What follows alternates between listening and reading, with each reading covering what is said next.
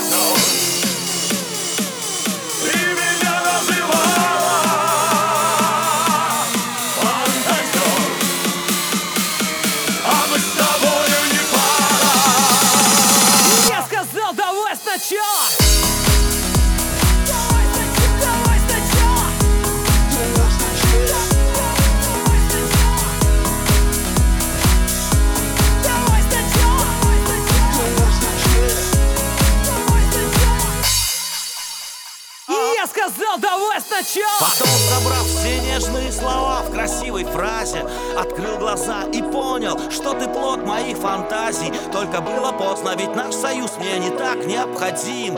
Я вернулся снова на пати и всю ночь танцевал один. Фантазёр,